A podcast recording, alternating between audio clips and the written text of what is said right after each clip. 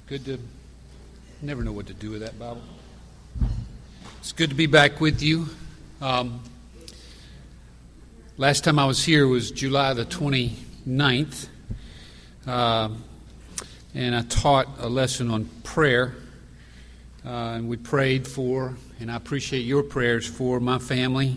Uh, two days after I was here, my daughter in law gave birth to twins. And uh, unfortunately, or, or, in God's providence, one of the twins did not make it. Uh, but uh, as my son says, he's now in heaven. And we rejoice uh, that the other twin, Cole, is growing well. And um, he is now at 4 pounds 13 ounces. He was born, he was. two pounds nine ounces, so he's growing well, and uh, he's got a little apnea problem, but they say that's a preemie thing and not to be worried. So uh, we're just very, very thankful for, for him, and my daughter in law and my son are doing great. So thank you all for your prayers.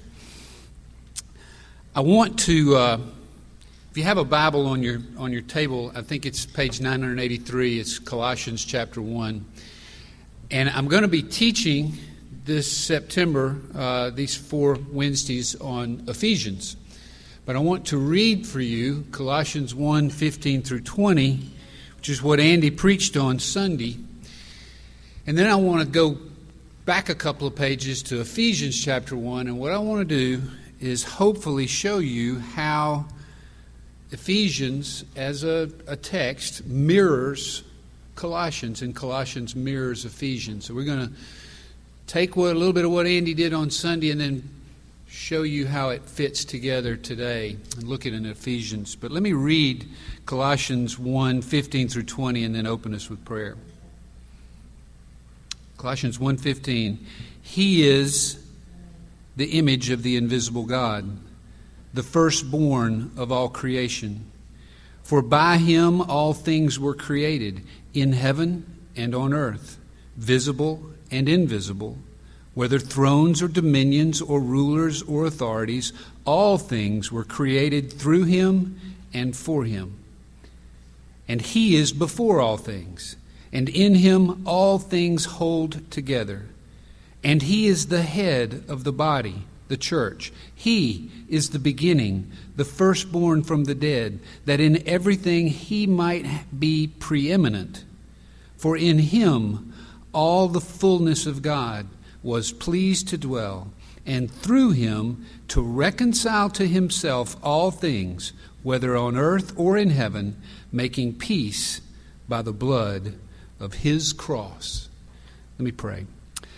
Father God, we thank you for this time, for this food, for the fellowship and love that we share because of Christ and because of his reconciliation and reconciling work done for us on the cross. And so now, Father, as we look to your word, speak to us, encourage us, show us where we stand because of Christ. And it's in his name that we pray. Amen. Mirrors reflect images. There's a mirror, a couple of them, on the back wall. I don't know that I've ever noticed that those were mirrors before. I'm not very observant. I walk by mirrors a lot of times and I don't even pay attention, and that's pretty obvious sometimes because I'll, I'll, I'll come in the house and my wife will say, "You haven't looked in a mirror in a while, have you?" And I said, "What are you talking about?" She said, "Well, you got this big old glob of smut or grease on your face where I've been working on something and I haven't looked in a mirror. I didn't even know I had that stuff on my face." But mirrors reflect images, and the images are the same, but they're different. If you look in a mirror and you hold up your right hand, in the mirror it appears as if it were your left hand. If you hold up your left hand in a mirror, in the mirror it appears as if it were your right hand. So things are similar but different. Well, there are two books of the Bible, Ephesians and Colossians, that were written at about the same time to two very different churches, yet with language that mirrors or images one with the other. The language in Ephesians and the language in, in Colossians mirror one with the other. Um, I propose that Ephesians is a clear mirror of the work of the person of Christ, and it gives us our standing for who we are in Christ. Let me look at a few things to show you how the two books are so similar. First of all, Colossians is four chapters, and Ephesians is six chapters. I know that doesn't sound like they're very similar, but they're both even numbers. Um, each book is written by Paul to a particular church that he planted, and each book is broken into two equal parts. Colossians 1 and 2 go together, and Colossians 3 and 4 go together. Same with Ephesians 1 through 3 and 4 through 6. And each book has a doctrinal half and a practical half. So here's how the two books, that's how the two books are similar. Here's how the two are different, uh, yet still mirror images. In Colossians, Paul stresses the preeminence of the person of Christ. In Ephesians, Paul, Paul aims to make Christians aware of their position in Christ. In the first half of the book of Colossians, Paul emphasizes the supremacy of Christ and what Christ did for us. In the first half of Ephesians, Paul stresses the position of the Christian and his, what privileges the Christian has. So Colossians is Christ and what he did, and Ephesians is Christians and what or who we are. Christ and what he did, Christians and what or who we are. These are mirror images, both for the glory of God. And we're going to see that. The second half of Colossians, Paul emphasizes the necessity of submission to Christ and what Christ does through us. In the second half of Ephesians, Paul gives us the practice of the Christian and the responsibility of the Christian. There is submission and Christ doing in Colossians, and there is practice and our responsibility in Ephesians. And these, again, are mirror images. Now, if all this sounds a little confusing, remember that we believe that no scripture is of any private interpretation. 2 Peter 1:20. You can't just teach submission from Colossians without teaching responsibility from Ephesians. And you can't teach the position of the Christian from Ephesians without the sufficiency of Christ in Colossians. The left is the right, and the right is the left. And they seem contradictory. But Paul wrote in 1 Corinthians 13 12, For now we see in a mirror dimly, but then face to face. Now I know in part, then I shall know fully, even as I am fully known. So let me take Ephesians section by section. If you'll turn back in your Bibles just a couple of pages to Ephesians chapter 1. Let me take Ephesians section by section, and we're going to go through this quickly because um, I know some of you are in a hurry. So I want, to, get you out of here. Let me take it piece by piece. Ephesians chapter 1, verses 1 and 2. Paul, an apostle of Christ Jesus, by the will of God, to the saints who are in Ephesus and are faithful in Christ Jesus. Here we have a salutation. It's the author, it's the recipient, and a blessing. And this address it's as common in Paul's letters, this, this, this salutation. He always starts out with a salutation. But in this address, it is to the saints. The saints. Romans was written to those who are loved by God. Romans 1 7. 1 Corinthians is to the church sanctified and called to be saints. Verse 7 of, of verse, 12, uh, verse 2 of 1 Corinthians 1. And Second Corinthians is to the same church, and they are referred to the church with all the saints. Galatians is to the churches in the region of Galatia. First and Second Thessalonians is simply to the churches there, or to the church that's there. And obviously, Paul's letters to First and Second Timothy, Titus, and Philemon are written to individual men. Only, Philipp, only, only Colossians and Ephesians are addressed to the saints. So they have a similarity there. And Paul has a specific message for individuals, believers who need to know one thing Christ. So let's look at verses 3 through 14. And there are three characteristics that establish each individual standing that we'll see here.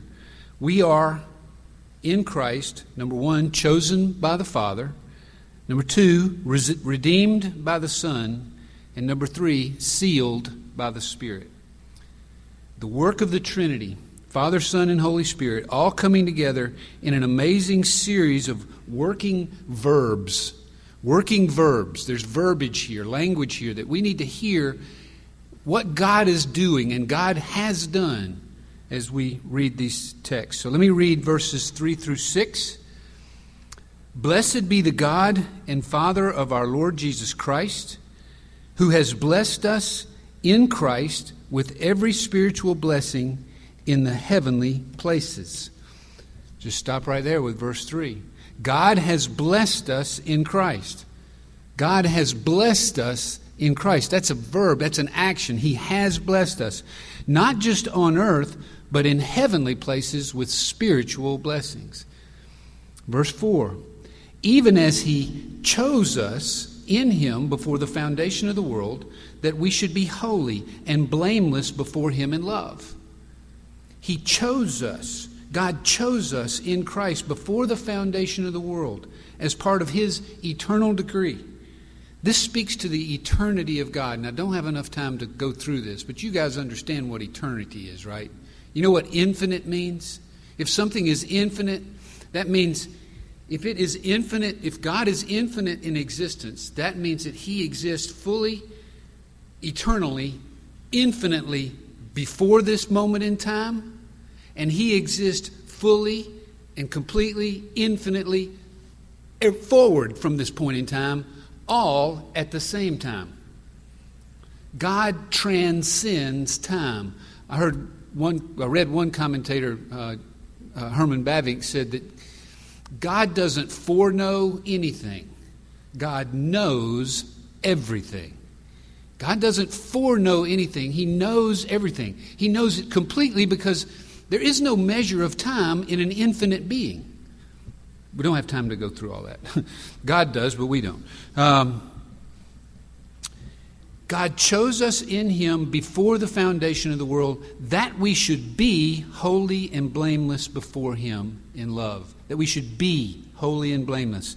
In verse 5, He predestined us. Another verb. He predestined us for adoption as sons through Jesus Christ, according to the purpose of His will. Having chosen us, He predestined us for adoption. He picked us to be His sons and daughters before we existed. Why? Why did He pick us? If you're a believer in Jesus Christ, why did God pick you? Was it because you were so good looking?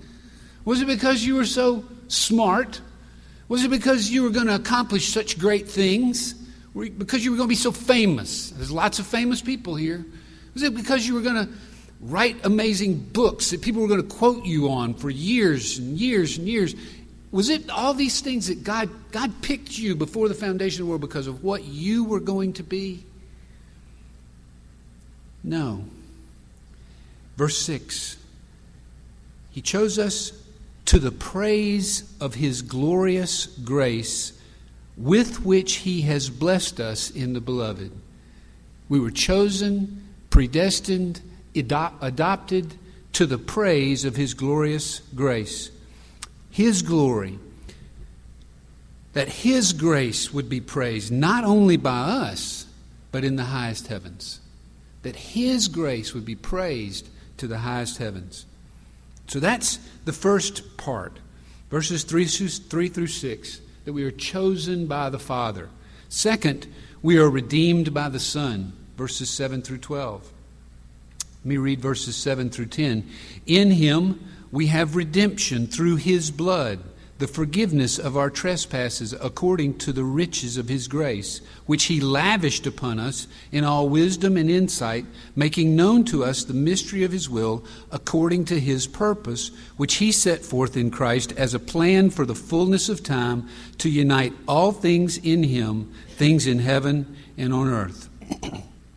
this sounds an awful lot like what we read in Colossians. In him, in Christ, we have been redeemed. It's not something that might come or that we hope will come. If you are in Christ, you have been bought, you have been redeemed by Christ, by his blood shed for us on the cross. And that redemption is by grace, he says, lavished upon us. What is lavished? Lavished. Lavished. It is absolutely, totally undeserved grace. You lavished upon, God lavished upon you His grace. You didn't deserve any of it. What we all deserve is damnation. What we all deserve is condemnation. We're all sinners. We're all fallen short of the glory of God. All have sinned and fall short of the glory of God. None of us deserve any of this grace. But if you're a believer in Christ, God has poured it out upon you in, in a measure that you can't describe, and Paul can only use the word lavish as something extravagant, something beyond measure. And he did this, it says, in all wisdom, to make known the mystery of his will and according to his purpose, which he set forth in Christ. God had a purpose from the before the foundation of the world. He set forth this purpose, and you are part of this purpose if you're a believer. You're part of this purpose that God would make known this mystery, and that mystery is that God would save anybody, let alone Gentiles, people outside the people of Israel. We'll get to that more later. It's all part of an incredible plan to unite all things in Him, in Christ, in heaven and on earth. We fell at creation. At the fall, we were separated from and denied access to the holy and righteous and perfect God. But God, in His great wisdom, purposed to redeem us in Christ and to bring us back into that unity which we once had. Verse 11 In him we have obtained an inheritance, having been predestined according to the purpose of him who works all things according to the counsel of his will, so that we who were the first to hope in Christ might be to the praise of his glory. So we have been called, chosen, adopted, and redeemed by Christ we who have been called, chosen, adopted, and redeemed by Christ have in Him obtained an inheritance. We have obtained it. It's not something we're waiting for. Our inheritance is not something we're saying, oh, maybe one day it'll come. We have it, it's already ours. We already have it. And we aren't waiting for something more as those who are saints. And we know this because it is part of the plan set forth by the one who works all things according to the counsel of his will. God works all things according to the counsel of his will. This past month and a half has revealed an awful lot to me about how unwilling I am to believe that line sometimes. I don't want to believe it's God's will that my grandson didn't make it.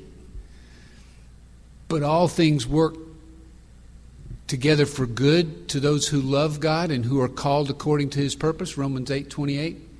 And all things work according to the counsel of the will of God. All things.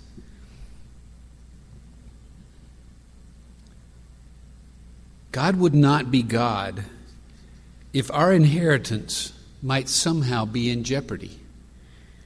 He is God, and His plans, purposes, and counsels cannot fail. And that purpose is again to the praise of His glory. All, of the, all that God does, all that happens, is to the praise of God's glory. Third, we are sealed by the Holy Spirit. We are chosen by the Father, redeemed by the Son according to his perfect plan, and we are sealed by the Holy Spirit. Verses 13 and 14. In him, you also, when you heard the word of truth, the gospel of your salvation, and believed in him, were sealed with the Holy Spirit, who is the guarantee of our inheritance until we acquire possession of it to the praise of his glory. If you're a believer in Jesus Christ, you have been sealed by the Holy Spirit. And that seal is a permanent seal and it cannot be broken. When God guarantees something, it is guaranteed permanently and forever. When God guarantees something, it is guaranteed permanently and forever. So that's it. That's all I really want to say. Ephesians 1 1 through 14 reflects upon the believer what Colossians 1 15 through 20 says that Christ made all things, created all things for himself, that he is before all things, that in all things, including our salvation, he might be preeminent. Christ is sufficient. His work is absolutely complete. Christ is the reconciling Redeemer, and when the image of Christ is poured out on and reflected to the believer, all that he is and all that he has done is now who we are in Christ. All that he is and all that he has done is now who we are in Christ. We started out by talking about mirrors. Some of y'all probably have tried to get dressed in a dark room because you didn't want to wake your wife up. I don't know about y'all, your husband. I, don't know. I can remember when I, Ellen and I first got married, I had to, you know, get up a lot earlier than her. I was farming, and I would try to be quiet and get dressed in a dark room. And it's hard to see. And if you look in a mirror in the dark, you can't see anything. You can't see the mirror.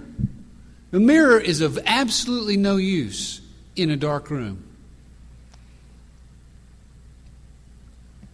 But if you're a Christian here, God has given you that light, a light to see by. 2 Corinthians 4 6. For God, who said, Let light shine out of darkness, has shined into our hearts to give us the light of the knowledge of the glory of God in the face of Jesus Christ. God shone his light into your life to show you what you couldn't see. You would look in the mirror and you didn't see, a, you had no clue. God wants you to see his glory as he has chosen you, redeemed you, and sealed you for that glory. Jonathan Edwards' sermon, A Divine and Supernatural Light, immediately imparted to the souls of men, is all about that text in 2 Corinthians 4 6. But he says in that sermon, This light is such as effectually influences the inclination and changes the nature of the soul. It assimilates our nature to the divine nature. This light assimilates our nature to the divine nature. It assimilates the person of a Christian into the person of Christ. And he says it changes the soul into the image of the same glory that is beheld. 2 Corinthians 3:18. But we all with open face beholding as in a glass, beholding as in a mirror the glory of the Lord. We all are changed into the same image from glory to glory, even as by the Spirit of the Lord. This knowledge will wean from the world and raise the inclination to heavenly things. It will turn the heart to God as the fountain of good and to choose Him for the only portion. This light and this only will bring the soul to a saving close with Christ. This light and this only will bring the soul to a saving close with Christ. If you're not a Christian here today, remember God works all things according to the counsel of His own will. And you are here by that will. Pray that the Lord will give to you light to see His glory, to hear His calling, and to understand your need for a Savior and Redeemer from all your sins. And turn to God as the fountain of good and as your only portion. Let me close our time with prayer. Father God, we thank you for all that you are for us in Christ. I say that so often in prayer. And too often I fail to realize just how heavy those words are. Father, you are everything for us. We could not see our sin. We would not know our need for a Savior. We would not have any hope of any eternal life, let alone life in this world, were it not for your light shone into our hearts. And because of the work of Christ and who He is, we have been made saints who believe in Christ. Oh, Father, thank you for that saving work. And give us, as we go from this place today, give us hearts for other people. Father, call us to be witnesses to others, that they would hear your word, and that they would know your call, and that they would know your salvation in Christ, and that they would know the joy, absolute, unabashed joy of trusting you who works all things after the counsel of your own will to the praise of your glory. Father, again, thank you for this time. It's in Jesus' name we ask it. Amen.